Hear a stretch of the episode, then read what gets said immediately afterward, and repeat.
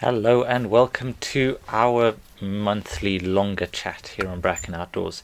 We're going to take a bit of a deeper dive into aspects of um, woodland leader life, so working as a forest school leader, business, all the kind of philosophy, bushcraft instruction, learning practical skills, all of that kind of stuff. We just take a deeper dive, and this goes out both on my YouTube channel and on my podcast. So if you don't want to sit through the whole thing just watching me on here, you can always find all of the audio recordings for this on the Bracken Outdoors podcast, as well as my Wednesday weekly vlogs that all gets uploaded to the Bracken Outdoors podcast as well as this YouTube channel. So for today, I thought we'd take a bit of a dive into how to become a forest leader, the steps that you need to take to get you from, okay, this is something I've decided I want to do, all the way through to being ready to launch your first sessions. So, we'll, we'll over the course of this, I'll take you through the seven steps to becoming a forest school leader. If you ask most current forest school leaders what the first step in becoming a forest school leader is, chances are they'll say you need to go out and you need to do the forest school level 3 qualification, the qualification that enables you to be a forest school leader. Now, I'm going to disagree slightly. I've been talking a lot about intention and beginning with the end in mind lately, and I think this is a great place to do it as well. So, whenever you're making a big life decision, and getting forest school trained is a big life decision, just as getting a degree, deciding a, a career path, this is what you're doing. This this will affect your choices made in the future. So it's important to get this right. So the first step to become a forest school leader is to start to gain information and knowledge to be able to make a good decision. So you're getting data. Now, what I would say the first thing you need to do is go and find forest schools in your area, or locally, or just connect with people nationally. the idea is that you go out to forest school sessions and you see forest school sessions in practice. You go have good conversations with other forest school leaders. I mean, I, I think I can speak for vast majority of leaders. We love having extra hands, particularly people who love the outdoors, are engaged, and want to see children learn and grow. So you may well need to get a DBS check, but it's a great start to get you get the ball rolling. So most organizations, if you go to them, will sort out a DBS check for you if you're volunteering your time and it might be worth paying a little bit to get a full DBS check and then get registered for the DBS update service. That means that you can keep your DBS rolling, so every time you start a new activity, a new job, or work with a new organization, you can just refer back to that same um, DBS check in a way. It'll, it'll stay updated for you, and this is really valuable and really hard to do as a freelancer. So if you're looking to become self-employed, freelance forest school leader, it's probably best to get that sorted earlier. So, so get a DBS check, start connecting with other forest school leaders, and start gaining some experience. This is going to be really valuable for you in the time to come, because when you're doing your forest school training, you're going to need somewhere to practice. You do your first sessions and you're going to want people to bounce ideas off and you want to be able to get a really good idea of what it means to be a forest leader. And that's going to be warts and all like what is it like leading a session when in the pouring rain when everything's a mud bath? Or what's it like right at the end of the term with really hyper children? This is all these are all things you're going to want to know before you start to make the decision so the first step for a forest school leader is to connect and experience forest school. Go out and find out what it's all about. This will then let you move on to making your decisions as to why. Why do you want to be in forest school? It's really worth nailing down why you want to work with forest school, what your expectations are, and also who you want to work with to meet these expectations. So this this will also include things like income goals. If you're looking to earn 40,000 a year, forest schools probably isn't for you. I'm not saying it's impossible, but you have to be at the top of the international game to get that far. And you can work towards that. But just to start out with, need to work out okay, what income do I need to make from this? How soon do I need to make it? And this will start to inform your journey. So we look at income. We look at okay, why why what are my larger reasons? What do I want to change? What do I what difference do I want to make with these sessions? Am I trying to promote nature connectivity? Do I believe that children need to be more connected to nature? And this is my way of getting in and and helping children develop that connection. Is it all about get making uh, helping learners who aren't that confident gain skills and build confidence and they might not be as good academically and this can push them further to consider more practical skills you could be working with troubled children um, SEN children it could be all sorts of things but it's, it's good to pin down based on your experience with a with an actual forest school and working with with a variety of audiences if you can exactly why you're going into this and who you're looking to work with. Because then, once you have, if you have this ahead of time, if you have your vision and your goals and your aims, you can then go, okay, then you can relate everything you're learning in your when you do your forest school leader training. You can relate everything back to, okay, these are the skills I want to learn. These are the things I particularly need to pay attention to. And you can start constructing your business structure. So get really clear on your why, clear on your who, where, what, and run some numbers. Okay, if I charge this much per session, it's good to get this out of the way first before you go out and spend all that time and money getting trained. So, had your connection experience, work out your why and how. You don't to, need to have all the answers, I just suggest getting a direction. Which then brings us on finally to um, forest school leader training. There's a number of organizations out there providing training. You'll probably find one local to your area. If you've already met forest school leaders, they can guide you in the right direction towards good trainers that will develop the skills that you want to work with your particular group. So there's a spectrum of trainers. Now, all of them do deliver this in forest school, but they will all have slightly different focuses and slightly different specializations. It's good to find someone that you'll be able to work with. I do recommend an in person course. Online just really isn't the same. So find an online, find an in person course with a good reputable forest school trainer and go out and you what you're looking to get is your forest school level 3 so there's three levels of forest school there's the kind of introduction level 1. Now, if you can get your level 1 as part of your connection experience, that's great. A lot of places will offer for free. Then level 2 is your assistant level.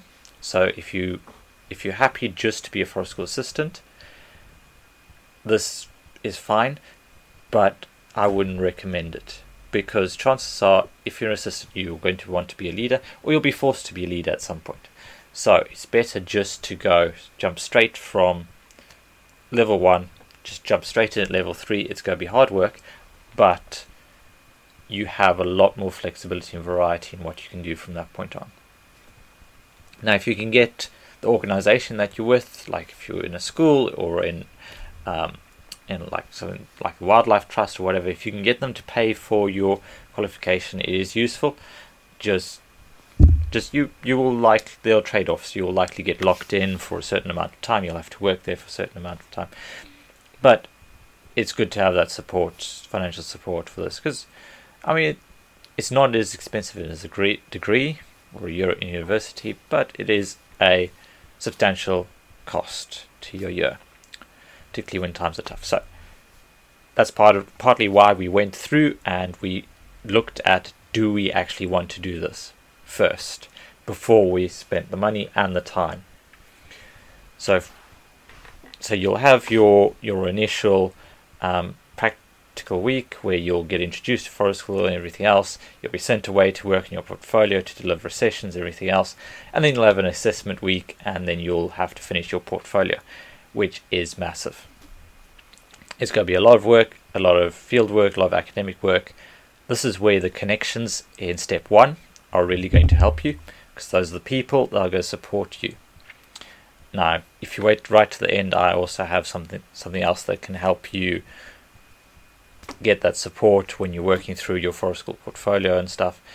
But yeah, really, you want to be interacting regularly with the forest school that's already established so that you can run your sessions that you have to run a certain number of sessions to qualify and you want to be working on practical skills and you want to have that mentorship so get back into a forest school do your forest school level 3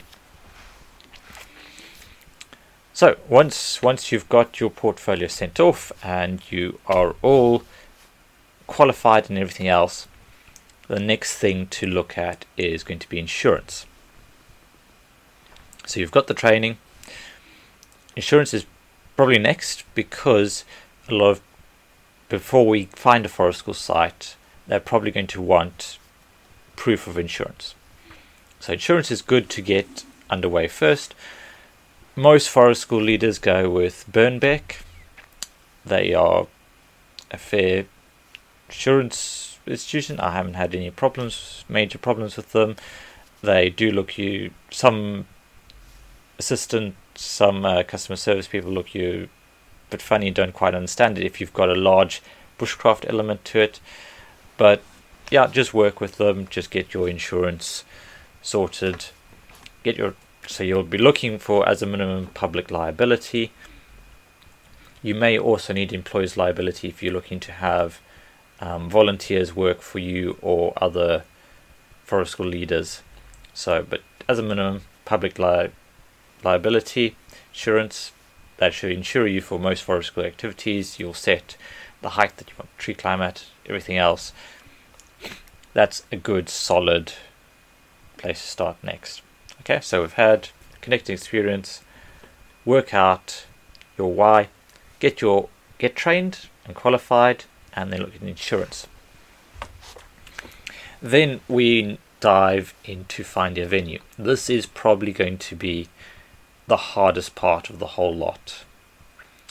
Finding a venue is very challenging unless you're very lucky and already have somewhere lined up or some place that like we want a forest school here this is where again you're going to be looking for those connections and you're going to be looking to find spaces. So I have a whole separate video on that and I'll link resources in the show notes and the video notes to everything that I've produced on this sort of topic. So have a look at that. But you're going to want a venue. Ideally, it'll have trees. That'll make it a lot easier. Nice little woodland public spaces are do work. I run a lot of my sessions in public spaces. It's not perfect, but I have some really great partners that I work with, and they really do provide fantastic woodland space. And we have great sessions, and much learning does happen. So it's finding a space that's suitable for you, that's based on your needs, and is going to work with your business model if you're delivering primarily free sessions that are then funded externally by, I don't know, National Lottery or or NHS or something else, then you might well do better running in a council space. They may not ask if you're running free at the point of delivery sessions. Sometimes they won't even charge you for that. It's it's all about building connections with the right people and getting in and working out where you can use a space. So get to know people, build up a network, go visit places, and you'll find a venue. It may some, take some digging, but it makes all the difference. As I say, this is the hardest part, so get it done early. So once you've got a venue sorted, then you can start putting everything in place. And this is where you have to probably dig deep into the paperwork. So you'll want uh, things like woodland management plans, risk assessments, policies and procedures. If you're working on your own, you need to understand what you're going to do in the event of an emergency. It's thinking about all of the things like you, a good forest school leader training will prepare you for all of this. But it's it's looking at getting that paperwork all set up and sorted. The venue may well need that, so you you would need to get it done quite quickly. And this is all about getting everything in place so that um, both the parents or the organizers or whoever is contracting you knows what your established procedures are and they understand that your capacity as a professional. So, step number six was just get protocols and procedures all sorted, get all the paperwork written out. It's going to take some time, but you'll be able to refer back to these again and again. I have the same. I have risk assessments now. I've been risk assessing forest sessions for best part of six years. So I can now take those, I can almost use those as templates, and then I just go through piece by piece and go, okay, that site I need to modify this, the site I need to modify this, I just review it, and then it goes over and it's a new risk assessment for new site. So this is this is a lot of hard work right off, but in the long run, you'll have all the resources there. It'll, it gets easier. It does get easier. And then finally, we you're going to need to get all of the equipment together and then start advertising. So I have a whole uh, video I put out recently on essential forest school equipment. So yeah, there's going to be a few essentials, but 10 or less items you can probably get by with and get started. Just really embrace making use of the resources around you. Uh, then you can, then as your forest school grows with more people or the sessions march on, you can start building more equipment in and building an equipment store. And yeah, that, that takes you pretty much up to being able to launch and start running sessions. Now, this is only the start of the journey. Uh, there's plenty more to learn, and there will be lots of stuff. It'll primarily be business related and planning related, so be planning good sessions and also dealing with income and business if you're not already employed for certain activity. So there you go. That that's that's how that's the seven steps that I would personally take if I was starting back back before I had any training at all. I would go through these seven steps in order and just work through one by one, just focusing on everything. Because this is this is designed to take you from knowing nothing all the way through. So as a quick review, first first step is connect and experience. Second step is work out your why. Third step is leader training. Get your forest school level three. Get your insurance sorted. Find a venue. Get your policies, procedures, risk assessments, and everything else sorted. Get your equipment, and then you're ready to go. Now, if this seems like a daunting list, I would like to make you aware that I do actually have a forest school support call every second Monday. This is a great opportunity for you to meet people who have already gone through the journey, who already dealt with all these struggles, who've really kind of pushed through the forest school portfolio and had to deal with insurance companies and um, write all these policies and procedures. So this is a great chance to just get together and chat and get advice and guidance from other forest school leaders and people who I said have done it all before, have seen a lot of it before, they'll understand where you're coming from. I'll leave a link in the show notes and the video notes to those support calls. Anyone is welcome, regardless of the journey. It's not just for people starting out.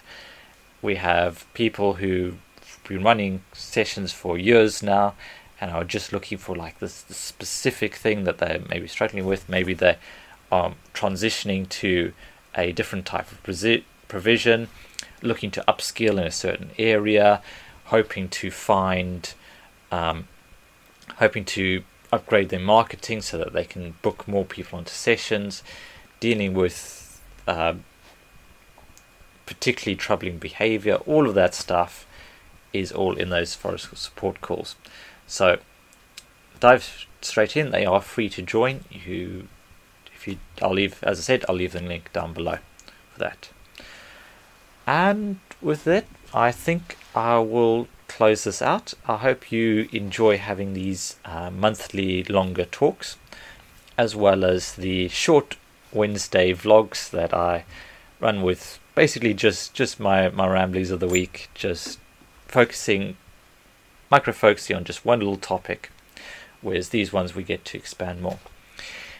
If there is someone that you think would be a good fit to be interviewed on this this podcast or this seg- segment, then I'd really love it if you if you send over um, their name and put them in touch with me. I would love to get more forest school leaders and woodland leaders on here, people who have done it all, say, and can really share some of their experiences and perspectives. So keep keep running forward from here on out, and yeah, if you have any comments, feedback, suggestions, thoughts, all of that stuff, if you're on YouTube, just drop them in the comments section below. If you're listening to the podcast, you can contact me as always on at info at brackenoutdoors.com. Nice and easy. And you can also find links, resources, everything else on brackenoutdoors.com.